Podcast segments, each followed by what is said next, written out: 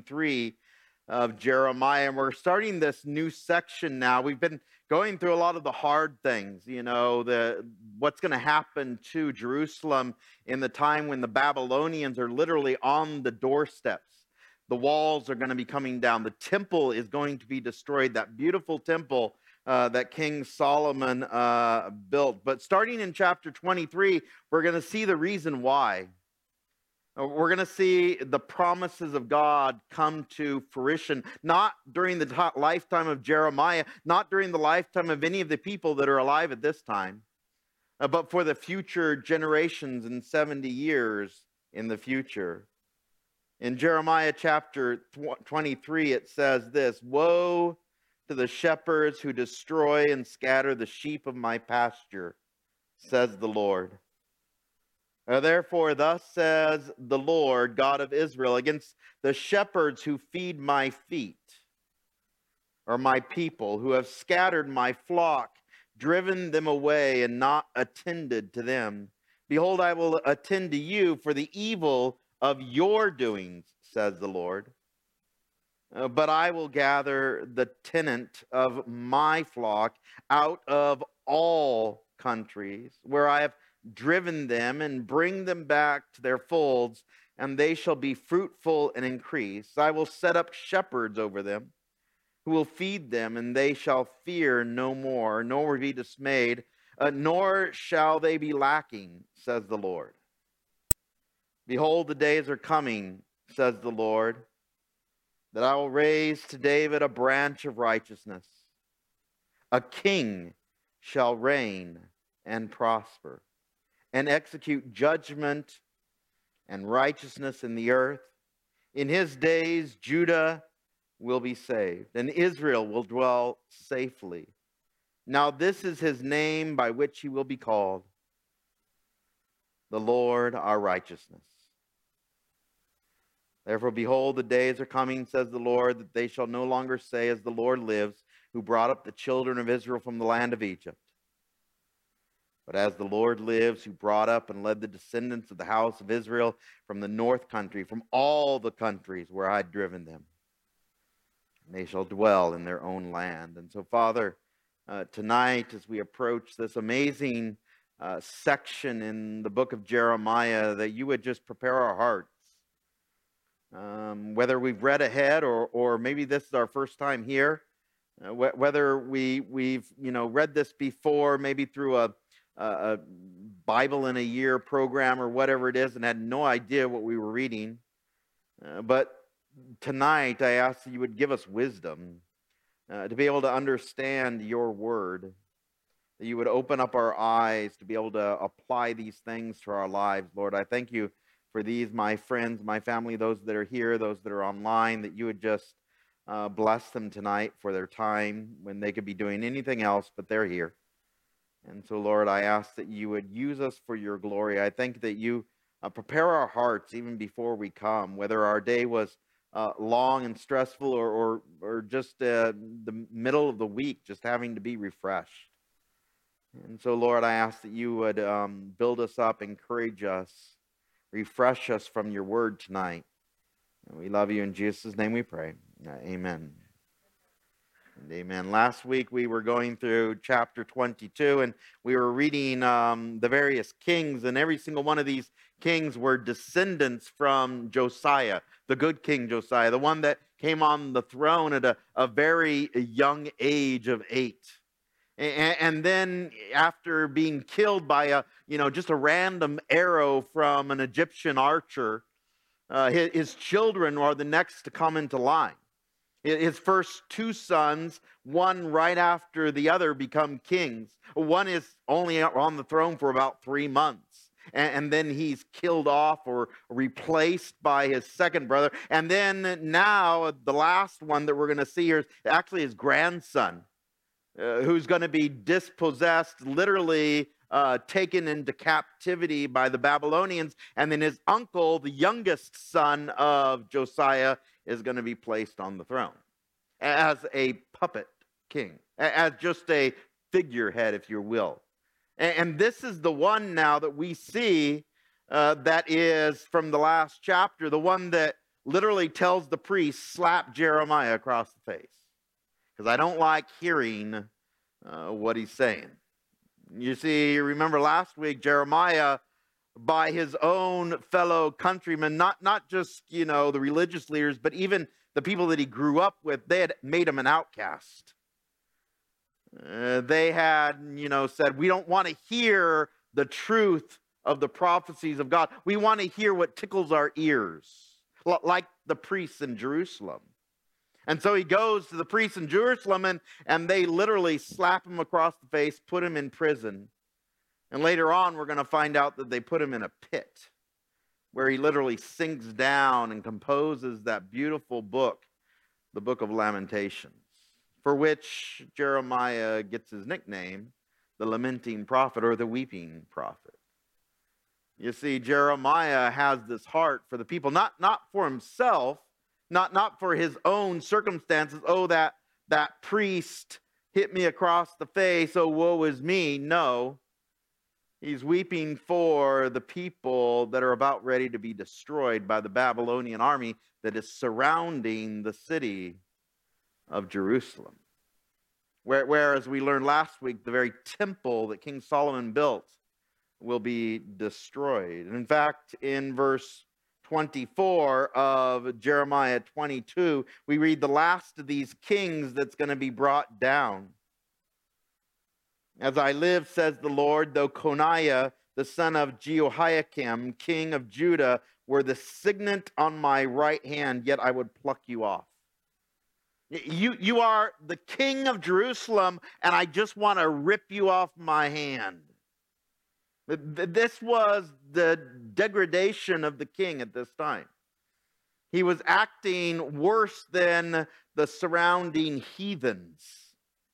And so God is saying, I'm going to rip you off my hand. In fact, in verse 25, and I will give you into the hand of those who seek your life, into the hand of those who face your fear, the hand of Nebuchadnezzar, king of Babylon, and the hand of the Chaldeans. So I will cast you out and your mother who bore you into another country where you were not born, and there you shall die. But to the land to which they desire to return, there they shall not return. This king is going to be taken away in the last captivity, going to be taken to Babylon and be put into prison and literally die in a foreign country. Not even allowed to be buried in his homeland. The honors that are due a king. Because he has turned the heart of the people of Israel. Verses 28 through 30, it sums it up like this. Is this man Coniah a despised, broken idol, a vessel in which is no pleasure? Why are they cast out, he and his descendants, and cast into a land which they do not know? O earth, earth, earth, hear the word of the Lord. Thus says the Lord, write this man down as childless, a man who shall not prosper in his day, for none of his descendants shall prosper, sitting on the throne of David and ruling any more in Judah. And by the way, his descendants will no longer be recorded. It'll be his uncle, his dad's brother, who will now take the throne, from which Sheltiel will become his son, and then so on and so forth to Zerubbabel, and then eventually to Jesus Christ himself. The descendant from the line of Judah, who will again reign on the throne of Jerusalem. You see, the understanding is what's going to happen to the legacy of this king. It's going to be erased. It's going to be annihilated. He will no longer be remembered. In fact, in 2 Kings chapter 24, verses 1 through 12, in the narrative of the 2 Kings, and also in 2 Chronicles as well, we read exactly what happened. At that time, the servants of Nebuchadnezzar, king of Babylon, came up against Jerusalem, and the city was besieged. And Nebuchadnezzar, king of Babylon, came up against the city as his servants were besieging it. Then Jehoiakim, king of Judah, his mother, his servants, his princes, and his officers went out to the king of Babylon, and the king of Babylon in the 8th year of his reign took him prisoner. And according to Jeremiah, he dies in prison. And we've been reading all these woes, all these horrific punishments that are going to take place. And starting now in chapter 23, we see the beginning of the promises. Those beautiful verses that we're going to see of how God is going to redeem this city that has just fallen. This city whose heart is hard and their necks are stiff. Who have turned their heart from God. And God has brought the Babylonians to bring punishment to them because of their sins and what they have done. And so now the warning is to the shepherds, as it says in chapter 23, verse 1, "Woe to the shepherds who destroy and scatter the sheep of my pasture, says the Lord." All of us love Psalms 23, right? The Lord is my... Or in the New Testament where Jesus Christ describes himself as the good shepherd, right? The one that the sheep know his voice. But during this time, the leaders, the shepherds, the one who were supposed to be in charge of the city of Jerusalem, the nation of Judah, the nation of Israel as a whole, they have abandoned the sheep. They have fleeced the flock. They have, instead of caring for the sheep, they've made a profit off the sheep. They have abused the sheep, the ones that they're supposed to be caring for. And so because of this, God is going to bring judgment to the leadership of Jerusalem. In fact, in verse 2, "Therefore thus says the Lord God of Israel against the shepherds who feed my people, who have scattered my flock, driven them away and not attended to them. Behold, I will attend to all the countries where I've driven them and bring them back to their folds, and they shall be fruitful and increase. I will set up shepherds over them who will feed them, and they shall fear no more, nor be dismayed, nor shall they be lacking, says the Lord. You've abandoned them, I'm going to bring them back. You've abused them, I'm going to feed them and care for them. You have done everything you can to profit off of them. I'm going to bring them back to the land whole. Now, I'm going to bring them back to the land in such a way that it will be the greatest miracle up until this time. In fact, the very next section, we're going to find out that this miracle that is going to take place is greater even than the miracle of bringing the people of Israel out of the land of Egypt some 600 years before. And this is what, you know, the nation of Israel is known for up until this time. You know, we are the ones who God miraculously brought out of Egypt, right? That story that's told more in the Old Testament than any other narrative in the whole Old Testament. The rescue of the people of Israel from the land of Egypt. But what does it say in verse 5? And I love this. "Behold, the days are coming, says the Lord, and I will raise to David a branch of righteousness. A king shall reign and prosper, and execute judgment and righteousness in the earth. In his days, Judah will be saved, and Israel will dwell safely. Now this is his name by which he will be called. Yahweh Tsidkenu," or the Lord our righteousness. You see, this is a title that is given only twice in the Bible, and both times it's found in Jeremiah. Chapter 23 and chapter 33. We see this title repeated twice. And the reason why it's here in the book of Jeremiah, it's to remind the people, I am going to make you righteous. And there's only one king that can do that. He's the King of Kings. And he's the Lord of Lords. He's the Lord our righteousness. In fact, in Jeremiah chapter 33, we see the same title a little bit differently, but the same title here. In those days, Judah will be saved, and Jerusalem will dwell safely, and this is the name by which she will be called, the Lord our righteousness. Yahweh Tsidkenu. You see, not only will the king be named that, but the city in which he dwells will be named that as well. Isn't that amazing? To have Jerusalem, the city of peace, the one that was chosen not only by David to be the seat of the center of Israel itself, from which the throne would reign, but also in the future when Jerusalem is rebuilt, a new Jerusalem where Jesus Christ will sit on the throne and all the people will come to Jerusalem. The glory of God here on earth. The Lord, our what? Righteousness. Again, only repeated twice in the Bible, both times in the book of Jeremiah. Verse 7, the promises continue. Therefore, behold, the days are coming, says the Lord, that they shall no longer say, as the Lord lives, who brought up the children of Israel from the land of Egypt. You see, that was a miracle, by the way. I mean, that was an amazing miracle. The people of Israel, they had been in the land of Egypt since the time of Joseph. They had been slaves.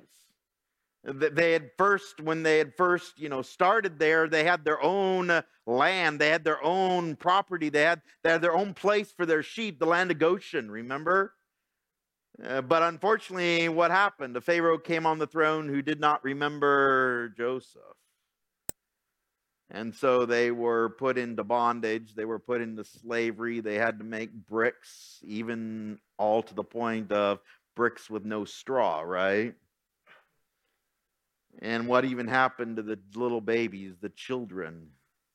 Because Israel was being blessed with lots and lots of babies, they started killing the babies, right? Until Moses comes on the scene and brings the people at the age of 80 out of the land of Egypt. And this, story, this narrative is told more times throughout the Old Testament than any other story in the whole Bible, by the way. But now, what is the promise going to be? That there's going to be an even greater miracle. What does it say in verse 8? But as the Lord lives, who brought up and led the descendants of the house of Israel from the north country and from all the countries where I had driven them, and they shall dwell in their own land. No longer are you going to be bragging about us being delivered from Egypt, but us being delivered from an even greater world power, Babylon itself. Isn't that amazing? And Jeremiah having to make these promises, the hard promises in the past, but now these promises of hope in the future. In 70 years, you're going to come back to the land. And you're going to be able to rebuild the walls and the temple itself. But of course, just like we read last week, there's this crushing, literally to the very bones of Jeremiah. Because the message isn't received. The people that he loves, that he wants their hearts to repent and to change, they don't want to hear the word of God. Verses 9 and 10, my heart within me is broken because of the prophets. All my bones are shake, and I am like a drunken man, like a man whom wine has overcome, because of the Lord and because of his holy words. For the land is full of adulterers. For because of a curse, the land mourns.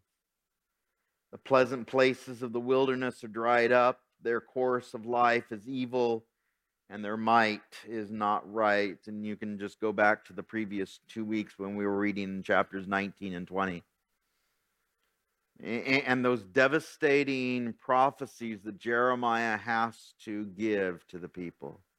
There's going to be famine. There's going to be drought. Because your hearts are hard and your neck is stiff. You do not want to repent. So God himself is going to be against the city of Jerusalem. Yes, he's going to bring Babylon, but it's going to be God himself that's against the city of Jerusalem. And he's going to bring them to literally their knees. For both prophet and priest are profane. Yes, in my house I have found their wickedness, says the Lord. What is that to say about the religious leaders of the day? These are the people that are supposed to be the ones that the normal people, the common people, are supposed to look up to for their spiritual maturity, their spiritual well-being. The priests and the prophets. But who are the ones that are leading the way in wickedness? Profaneness, as it says here. Or backsliding, as we've read multiple times throughout the book of Jeremiah. Or hard-heartedness, or stiff-necked. These are the priests and the prophets. The ones that are supposed to be leading the life of righteousness, but instead, as it says in verse 12, therefore their way shall be to them like slippery ways. In the darkness they shall be driven on and fall in them, for I will bring disaster on them, the year of their punishment, says the Lord. And I have seen folly in the prophets of Samaria. They prophesied by Baal and caused my people Israel to err. This was the northern kingdom of Israel, the capital of Samaria, the ones that are going to come back as Samaritans. But even worse, the comparison now in verse 14. Also, I have seen a horrible thing in the prophets of Jerusalem. They commit adultery and walk in lies. They also strengthen the hands of evildoers so that no one turns back from his wickedness.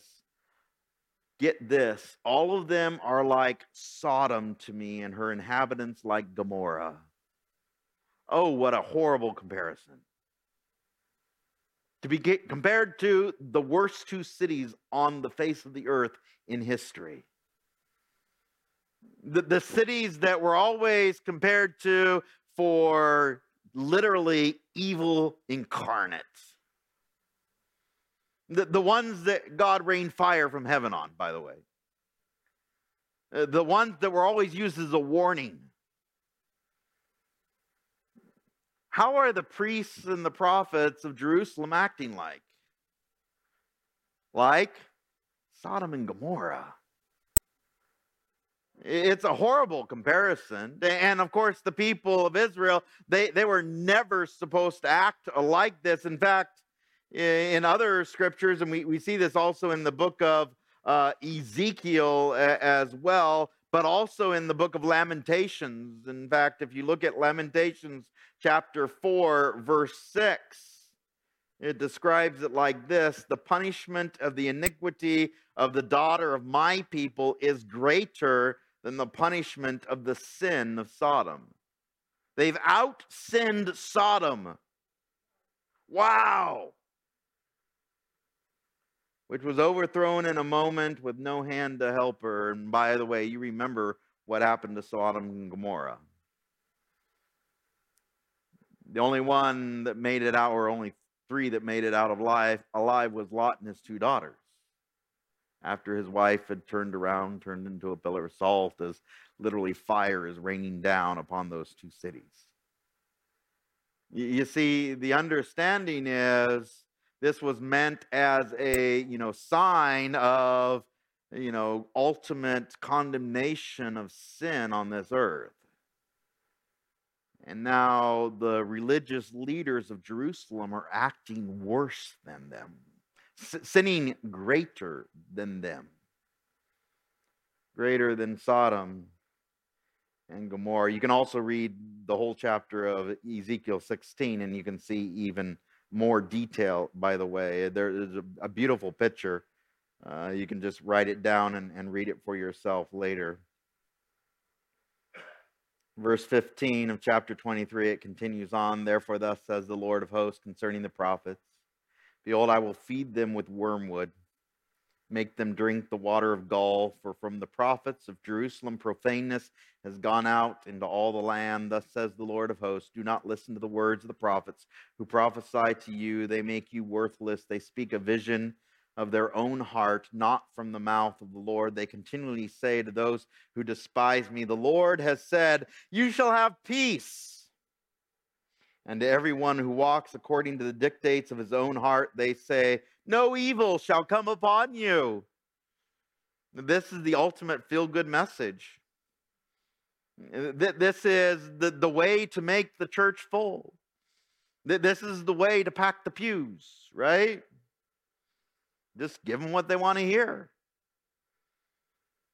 Unfortunately, Jeremiah was telling them, you're a bunch of sinners, you need to repent or God's going to destroy the city. And they didn't want to hear that message. Of course not. No one wants to hear that they're sinners. But do we need to hear that we're sinners? Do we need to hear that we need to repent? Oh, yeah. And this is, not only what Jeremiah is having to deal with, the people that are supposed to be acting godly, that are supposed to be telling the truth, they're just tickling people's ears. And by the way, this is one of the signs of the last days, too. We'll find that out in a little bit. But all these prophecies are not coming from the mouth of God. Instead, verse 18, for who has stood in the counsel of the Lord, who has perceived and heard his word, who has marked his word and heard it, behold, a whirlwind of the Lord has gone forth in fury, a violent whirlwind. It shall fall violently on the head of the wicked. The anger of the Lord will not turn back until he has executed and performed the thoughts of his heart. In the latter days, you will understand it, what? Perfectly. You see, this is the understanding that as a sign of the last days to come, too, by the way. And the medium is, of course, is even greater nowadays. We have our streaming platforms, we have our TV, we have the various things that, we're bombarded, not just from the secular media, but even from, people that are predicting things. And unfortunately, we see it a lot. It's the false prophets of our modern age. It's the ones that are trying to tickle your ears, to fatten their own, wallet or back pocket or bank account, right? Jeremiah understands this. The Lord is saying it very clearly, truthfully, and Jeremiah, being a prophet of God, must give the 100% truth of the word of the Lord. I have not sent these prophets, yet they ran. I have not spoken to them, yet they prophesy, verse 22. But if they had stood in my counsel and had caused my people to hear my words, then they would have turned them from their evil way and from the evil of their doings. If they had just studied the Word of God, rather than all the commentaries, all the other things that we like to do, all the books, the religious books that have that title, but unfortunately, many times it's just a bunch of, human understanding, rather than seeking the Lord, rather than actually standing, as we see here, the counsel of God. Did you know that you can hear just from the Word of God, just by bringing the Word of God into, whether it's your closet or a study or a place where you can get alone with the Lord, that you can hear the Word of God? Isn't that an amazing thing? And you can ask God for wisdom too. And he's guaranteed to give it to you. Isn't that amazing? And you can read ahead. You can come and encourage someone yourself. But a lot of the times, what do we do with most of our time? We squander it, of course, it's just one of those things. We don't read ahead in the book of Romans for Sunday or Monday nights for the men and the women, or for Wednesday mornings for the men and the women, or for Wednesday nights or whatever. We just let the pastors study instead, right? But did you know that you can sit in the counsel of God and hear his words? It's a privilege, by the way. In fact, the promise of verse 23 is absolutely amazing. And my God near at hand, says the Lord, and not a God afar off. I'm right there with you. Just sit before me. Listen to my words. They're better than everybody else's words. They're better than anything you could ever listen to. In fact, in verse 24, can anyone hide himself in secret places so I shall not see him, says the Lord? Do I not fulfill heaven and earth, says the Lord? The immensity of who God is, the omnipresence of God, if you will, the omniscience of God, and all of his vastness, his knowledge. And he wants to give it to us. It's a privilege. And then in verse 25, I've heard what the prophets have said, who prophesy lies in my name, saying, I have dreamed. How long will this be in the heart of the prophets who prophesy lies? Now there's going to be a comparison here, and we're going to see this play out, okay? So you have to understand the context here. Where do the prophets that are false say that they're getting their message from? Their dreams, or what they've dreamed up, okay? Listen to how it is described here. Who try to make my people forget my name by their dreams, which everyone tells his neighbor as their fathers forgot my name for Baal. I had this dream and I want to give it to you. I have this, message that I want to share with you. And it spreads like wildfire, by the way. And it's a message that sounds good. It's a message of peace, but it's not from God.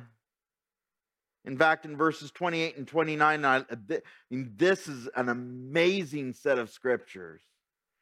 And hopefully as you've been reading through the book of Jeremiah, you found many, many verses that just stand out to you that you probably never even read before, because many times we don't study the book of Jeremiah. But this here is a center point verse. The prophet who has a dream, let him tell a dream. These false prophets, don't shut them up. They're just going to talk and it's just going to go into the wind. But he who has my word, let him speak my word what? Faithfully. That means accurately, by the way. 100% true.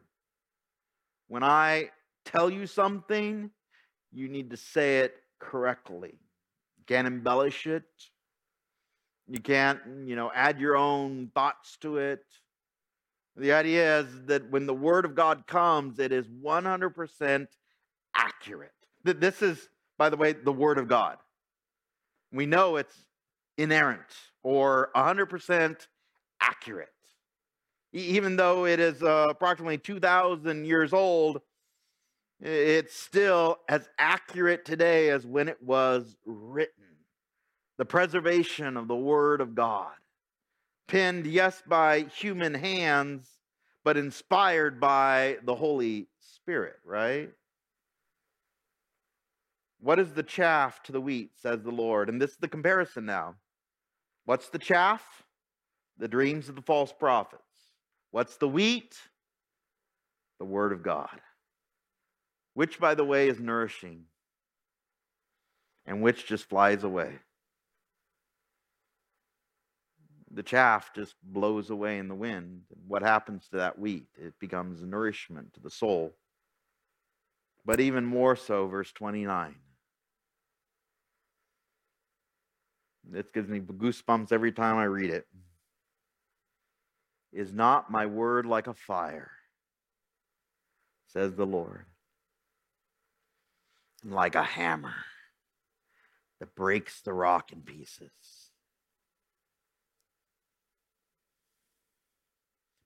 By the way, what are their hearts like? Rock, hard. And what breaks through that hard heart? The Word of God. And of course, you guys know how the New Testament describes the Word of God. The New Testament, you know, gives it a little bit more glamour, I guess you will. You know, describes the Word of God as a two-edged sword, right? In fact, in Hebrews chapter 4, verse 12, it says, "For the Word of God is living and powerful and sharper than any two-edged sword, piercing even to the division of soul and spirit and of joints and marrow, and is a discerner of the thoughts and intents of the heart." And Jeremiah is saying, you need your heart smashed, broke open, the calluses removed. And sometimes do we need a hammer over the head? Oh, yeah. Yeah, to break our hard heart. And the Word of God is powerful. It's living and it's able to do that. By the way, Jeremiah, through the Word of God, is saying, run from the false prophets. And the same is true, by the way, for today. Just even within the last decade, you know, just the immensity of people claiming to be prophets of God. It's horrible. Whether it's, you know, even if it's, you know, just predictions that don't come true, that, by the way, disqualifies them as a prophet of God 100%, because the prophet of God had to be accurate all the time. But also, even if they don't make, you know, future predictions, the whole idea that if it, you know, it's too good to be true, or if it just tickles the ears, or if it just brings people in to make those, you know, donations, what we call the health, wealth, and prosperity gospel. You see, the Word of God is living and powerful. The privilege that we have is to understand that the Word of God is truth, and it changes people's lives for the good. And it drives them from sin to, as we read earlier, the Lord our righteousness. In verse 30, we pick it up again. It says, "Therefore, behold, I am against the prophet, says the Lord." What an amazing statement. That God is against these false prophets who steal my words, every one from his neighbor. By the way, they're a bunch of, you know, plagiarists. That's what it says here. They just repeat what they hear from somebody else. They just download the sermon and, you know, just hope no one else listened to it. It's one of those things that rather than studying the Word of God, they study another person, another pastor, and become copies of someone that's popular. Maybe a bigger church or whatever it is, or a, you know, someone higher up in their denomination. But the originality of the Word of God is you can preach the same person, or the, you know, multiple pastors or multiple people can preach the same passage of Scripture, and the Holy Spirit reveals something new and fresh to each and every single one of them. This is the variety of the Word of God. We don't have to be copycats. We can have the privilege of reading the Word of God for ourselves. But even worse than that, behold, I am against the prophets, says the Lord, who use their tongues and say, behold, I am against those who prophesy false dreams, says the Lord, and tell them and cause my people to err by their lies and by their recklessness. Yet I did not send them or command them, therefore they shall not profit this people at all, says the Lord. They've led the flock astray. They've led the sheep down the wrong path. They've lied to the people of God. They've made them sin. Have you ever seen the sheep along, whether it's I-5 or 99 or up in Tehachapi, you know? Why does that shepherd take them to a different pasture, you know, every so often? They don't stay in a single place all the time. Yeah, so that the sheep don't eat the, literally the dirt, which is what they would do if they weren't led to a greener pasture. This is why in, Psalms 23, the good shepherd, what does he do? He leads them to green pastures, living water, stuff that satisfies and feeds the flock. Who has to lead them? Do the sheep find it on their own? No. They have to have a shepherd. They have to be led. They have to be taken to the next green pasture and the next living water. Otherwise, they will just stay there and starve to death. Because, as you all know, sheep are stupid, right? And instead of leading the sheep to truth and righteousness, a spiritual future, repentance itself, what have the, the false prophets, the bad shepherds done? They've led this flock astray. Or in verse 33, so when these people or the prophets or the priests ask you, saying, what is the oracle of the Lord? You shall say to them, what oracle? I will even forsake you, says the Lord.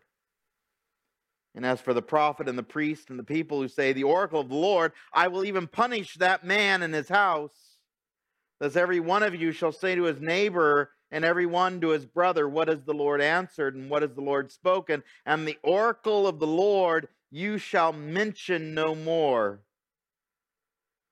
For every man's word will be his oracle, for you have perverted the words of the living God, the Lord of hosts, our God. Thus you shall say to the prophet, what has the Lord answered you? What has the Lord spoken? Jeremiah has to confront those prophets for leading the people astray. For saying, I have a word from God for you. And of course, it's just meant to tickle the ears. Just a wind that blows away. But since you say the oracle of the Lord, therefore thus says the Lord, because you say this word, the oracle of the Lord, I have sent to you, saying, do not say the oracle of the Lord, therefore behold, I, even I, will forget you and forsake you, and the city that I gave you and your fathers, and will cast you out of my presence. What's the worst punishment that God can bring upon a nation? The lack of the word of God. Silence. Where there will be no more word of God. In fact, this is what we call the time period from Malachi to Matthew. There's a 400-year gap in the Bible, right? From the last word of Malachi to the first word of Matthew, there's this 400-year by the way, predicted in Malachi that would take place, that God would be silent, where they would be so desirous for the word of God. And for 70 years now, there's going to be no temple. There's going to be no place for them to worship God. There's going to be no altar for them to make sacrifices. There's going to be no reminder of the feasts and the festivals, the Passover and the fall feast, the first fruits and all those festivals that they had abandoned because they, forgot. And now for 70 years, they're not going to have it. And this is the, not only the love of God, but the discipline of God as well. I'm going to take it away so you desire it. I'm going to take it away so you'll want it again. And by the way, this is the first thing they build when they come back to the land of Israel. The temple itself. Why? Because they want to worship God. They want to worship God in their own land. Verse 40. This chapter ends like this, and I will bring an everlasting reproach upon you and a perpetual shame which shall not be forgotten. And they're going to come back hungrier than when they left. They're going to desire the word of God. They're going to desire to worship again. They're going to want to be in the temple. And not only will they be able to sacrifice again, but they'll be able to worship God in his house again. Deuteronomy chapter 18, verse 22, we're warned of this. When a prophet speaks in the name of the Lord, if the thing does not happen or come to pass, that is the thing which the Lord has not spoken. And we might say, duh, of course. But most of the time we need to be given the obvious. We need to be told the obvious. The prophet has spoken it presumptuously. You shall not be afraid of him. And as I said earlier, false prophets are a sign of the last days. In fact, Jesus says this as well in the New Testament, that this is going to be one of those signs.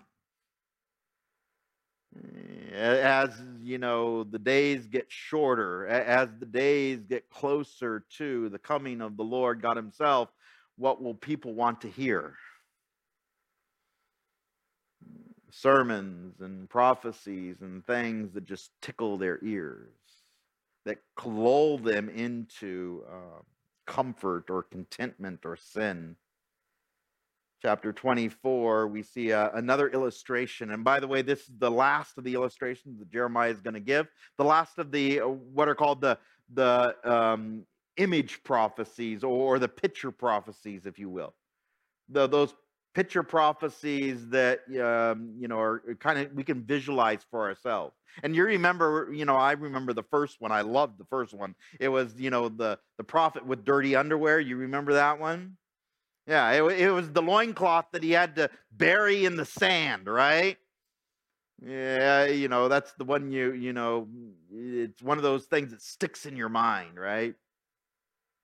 Oh, you can read about that in Jeremiah chapter 13, or just look it up in the previous sermons on Wednesday night. And then there was the wine jugs. Remember those, the old wine jugs and the new wine jugs. And then there was Jeremiah himself having to be given, be kept celibate or not to marry, as an example to the people of the nation of Judah, the city of Jerusalem.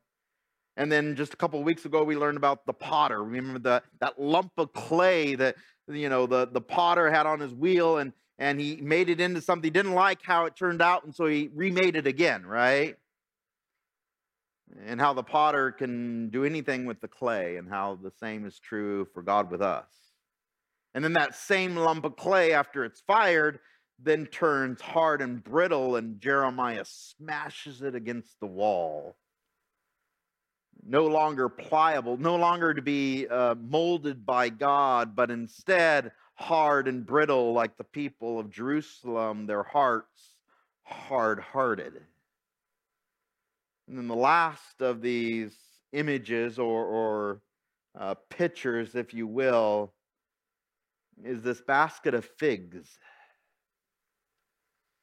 Listen to the story in verse 20, or chapter 24 there.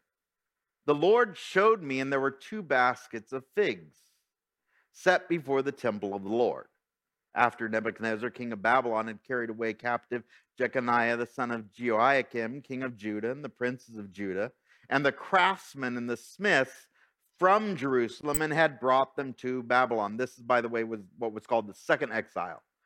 This is when Ezekiel's taken away and put by the river Kibar. And when we get to the book of Ezekiel, which is the next book after the two books that Jeremiah wrote after the book of Lamentations there, we'll read more about that. But this basket of fruit, these two baskets, both filled with the same fruit, by the way, just in different stages. Just like the clay, in different stages. Just like the wine, in different stages. The same fruit, just one can be eaten, and one you'll gag and throw up. What one is healthy for you, and one will make you sick. One basket had very good figs, like the figs that are first ripe. And the other basket had very bad figs, which could not be eaten. They were so bad. Then the Lord said to me, "What do you see, Jeremiah?" And I'm going to show you, or Jeff and John in the back, they'll show you a couple of pictures here. And I said, figs, the good figs, the very good, and the bad, the very bad, which cannot be eaten. They're so bad. In fact, you know, if you've ever seen a ripe, beautiful fig, it is amazingly beautiful. Even if you don't like figs, they're beautiful to behold. You slice them open, they have that beautiful color to them inside. It's the pinkish, purplish. They are very, very beneficial, and they're very, very healthy. We used to have a fig tree in our backyard in Altaloma when I was younger, and literally, every single leaf would have a fig on it. It would literally overproduce. And if you didn't pick them in time, they would turn into the next picture. And again, same fruit, but what happens when they rot? What happens when they're overripe? They get squished into the ground. They become literally inedible. They will make you sick. Why? Because they are overripe. They're rotten. They're so horrible that you spit them out of your mouth. Same fruit, different stages. One is beneficial and healthy, and the other will make you sick and put you in the hospital. Now the amazing thing about figs is also that they can be preserved as well. Picture, fig Newtons, right? Or dried figs, right? The same fig in another state, preserved, no longer fresh, that can fall to the ground and rot, smell, stink, is now dried and preserved, right? So that you can eat it later, right? You can enjoy it for a longer period of time. And this is what, of course, the people in the time of Jeremiah would do with figs. Of course, they would, eat them fresh, but then they would also preserve them as well. They would dry them out so that they could take them, on journeys or keep them for long periods of time. But if you miss the preservation time, what would happen to that beautiful ripe fig? And even within days, by the way. Yeah, it's no longer edible. You cannot bring it back. You cannot preserve it any longer. You cannot save it. It's just something that rots and makes you sick. This is the illustration, by the way, in verse 4. Again, the word of the Lord came to me, saying, "Thus says the Lord, the God of Israel. Like these good figs, so will I acknowledge those who are carried away captive from Judah. I'm going to preserve you in a foreign land. I'm going to preserve you for 70 years in another country. I'm going to save you, and I'm going to preserve you for a certain length of time, whom I have sent out of this place for their own good into the land of the Chaldeans." And we've been seeing this over and over and over again in the book of Jeremiah. God is bringing the nation of Babylon as a preservative for the remnant of the people of Judah, as a remnant for the people of Jerusalem. Those that are taken away captive, they're going to be preserved in a foreign land. Daniel, Shadrach, Meshach, and Abednego, who are going to be put into key positions within the Babylonian government itself. Ezekiel in the land of Babylon as well, prophesying to the people there that are the remnant from Jerusalem itself. Verse 6, "For I will set my eyes on them for good, and I will bring them back to this land. I will build them and not pull them down. I will plant them and not pluck them up." They're going to be preserved. Then I will give them a heart to know me, and that I am the Lord, and they shall be my people, and I will be their God, for they shall return to me with their whole heart. And then in verse 8, and we'll end it here. What's the opposite? What's that other stage of the fig? And as the bad figs which cannot be eaten, they are so bad. Surely thus says the Lord. So I will give up Zedekiah. He's the king that's on the throne at this stage. The king of Judah, his princes, the residue of Jerusalem who remain in this land, and those who dwell in the land of Egypt, I will deliver them to trouble and to all the kingdoms of the earth for their harm, to be a reproach and a byword, a taunt and a curse, in all places where I shall drive them. This basket of good figs God is going to preserve, and this basket of bad figs is just going to be residue on the footprints of the other nations. Rotting.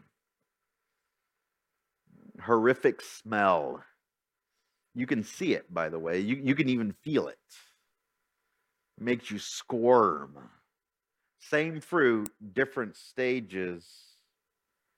In verse 10, I will send the sword, the famine, the pestilence among them, till they are consumed from the land that I give to them and their fathers. You see, God is going to protect the people of Judah by taking them into captivity. I mean, that we don't understand that fully, or how God can do that. But do you understand? He's disciplining the people to preserve them. He's taking them to a foreign country to protect them. He's putting them into another nation in order to preserve them, so that they come back after 70 years in the hand of God, seeing again the prophecies of God fulfilled, and what will now be the anthem of the nation of Israel. No longer that God brought them out of Egypt, but an even greater miracle is going to take place.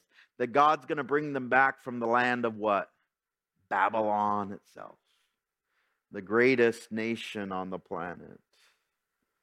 And by the way, all these prophecies are going to take place. In fact, there's already been 2 exiles. We saw the first one at the beginning of Jeremiah. We see the first one in the beginning of Daniel too.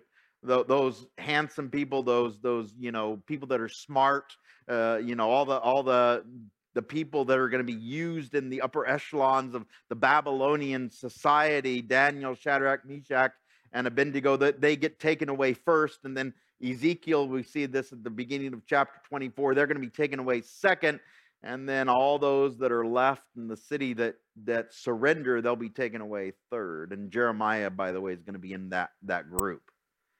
And everyone left in the land, the bad figs, they're going to be left to, as we're going to see, rot. And as we saw earlier, even starve. The drought's going to take them. It's going to be so horrible that they're going to even, as we read just last week, their own children behind the city walls, because there is nothing left to eat. So the understanding is, as we end tonight, and we'll pick up chapter 25 next week, the privilege that we have is, do you have a relationship with God where you can come to Him and talk to Him? And the invitation is open. The invitation is for us, where we can, if you didn't start on January 1st or, even February 1st, that you can start now. And that you can take your Bible, whether it's, the study that the women do or the study that the men do or the Wednesday night or the Sundays, whatever it is, that you can study the Word of God. And He will speak to you. That you can receive His counsel. That you can have that intimacy with Him daily. It's a privilege that all of us have. It's the privilege of understanding that the Holy Spirit dwells within us. And so, are you something that's moldable, or are you something that's hard-hearted? Are you something that that is good to eat or something that's rotten? Do you need a hammer to the heart? That surgical instrument of the Word of God into the soul of us. I think all of us do. Yeah, but it's the privilege that we have to have that relationship with God. So let me bless you as we leave tonight. I pray that you would not only be challenged, but that you would, discern what is good compared to what would leave us astray. And so, Father, I thank you so much for the privilege that we have tonight to come before you. And I thank you so much for these, my family, my friends. I ask you bless them.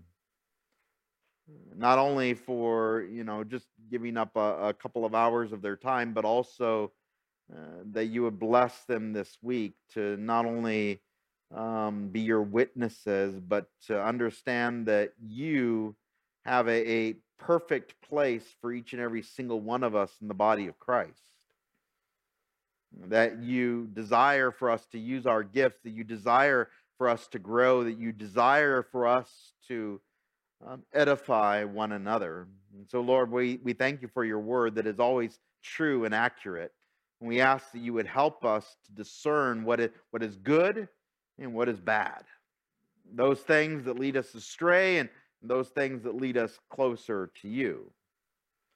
And so, Lord, tonight I ask that you would reveal to us, maybe it's someone that we listen to, that we don't always, understand what they're saying, or we don't always, maybe even agree with what they're saying, but that they just make us either laugh or entertain us, or something in their, their talks just, ignites us or whatever it may be. Lord, help us to discern what is right and what is wrong. Help us to see the false prophets and the bad shepherds and those that just are trying to make a profit off the flock, that are trying to, fleece the sheep. And Lord, help us instead to desire your true word, you in our lives. We thank you that the difference is that you want to feed us, that you want to heal us, that you want to protect us, that you want to care for us. And Lord, we thank you for that. And so, Lord, as we leave this building tonight, as we go through these doors tonight, I ask that you would help us to be changed, that we would not be the same as we entered in, that our hearts would desire to grow closer to you. I thank you so much for your Son, Jesus Christ, who is the Good Shepherd, the one that leads us to those still waters and the green pastures, those places that feed our soul. You desire the best for us, the one who laid his life down for the sheep. And so, Lord, we praise you for that tonight. In Jesus' name we pray. Amen and amen. God bless you.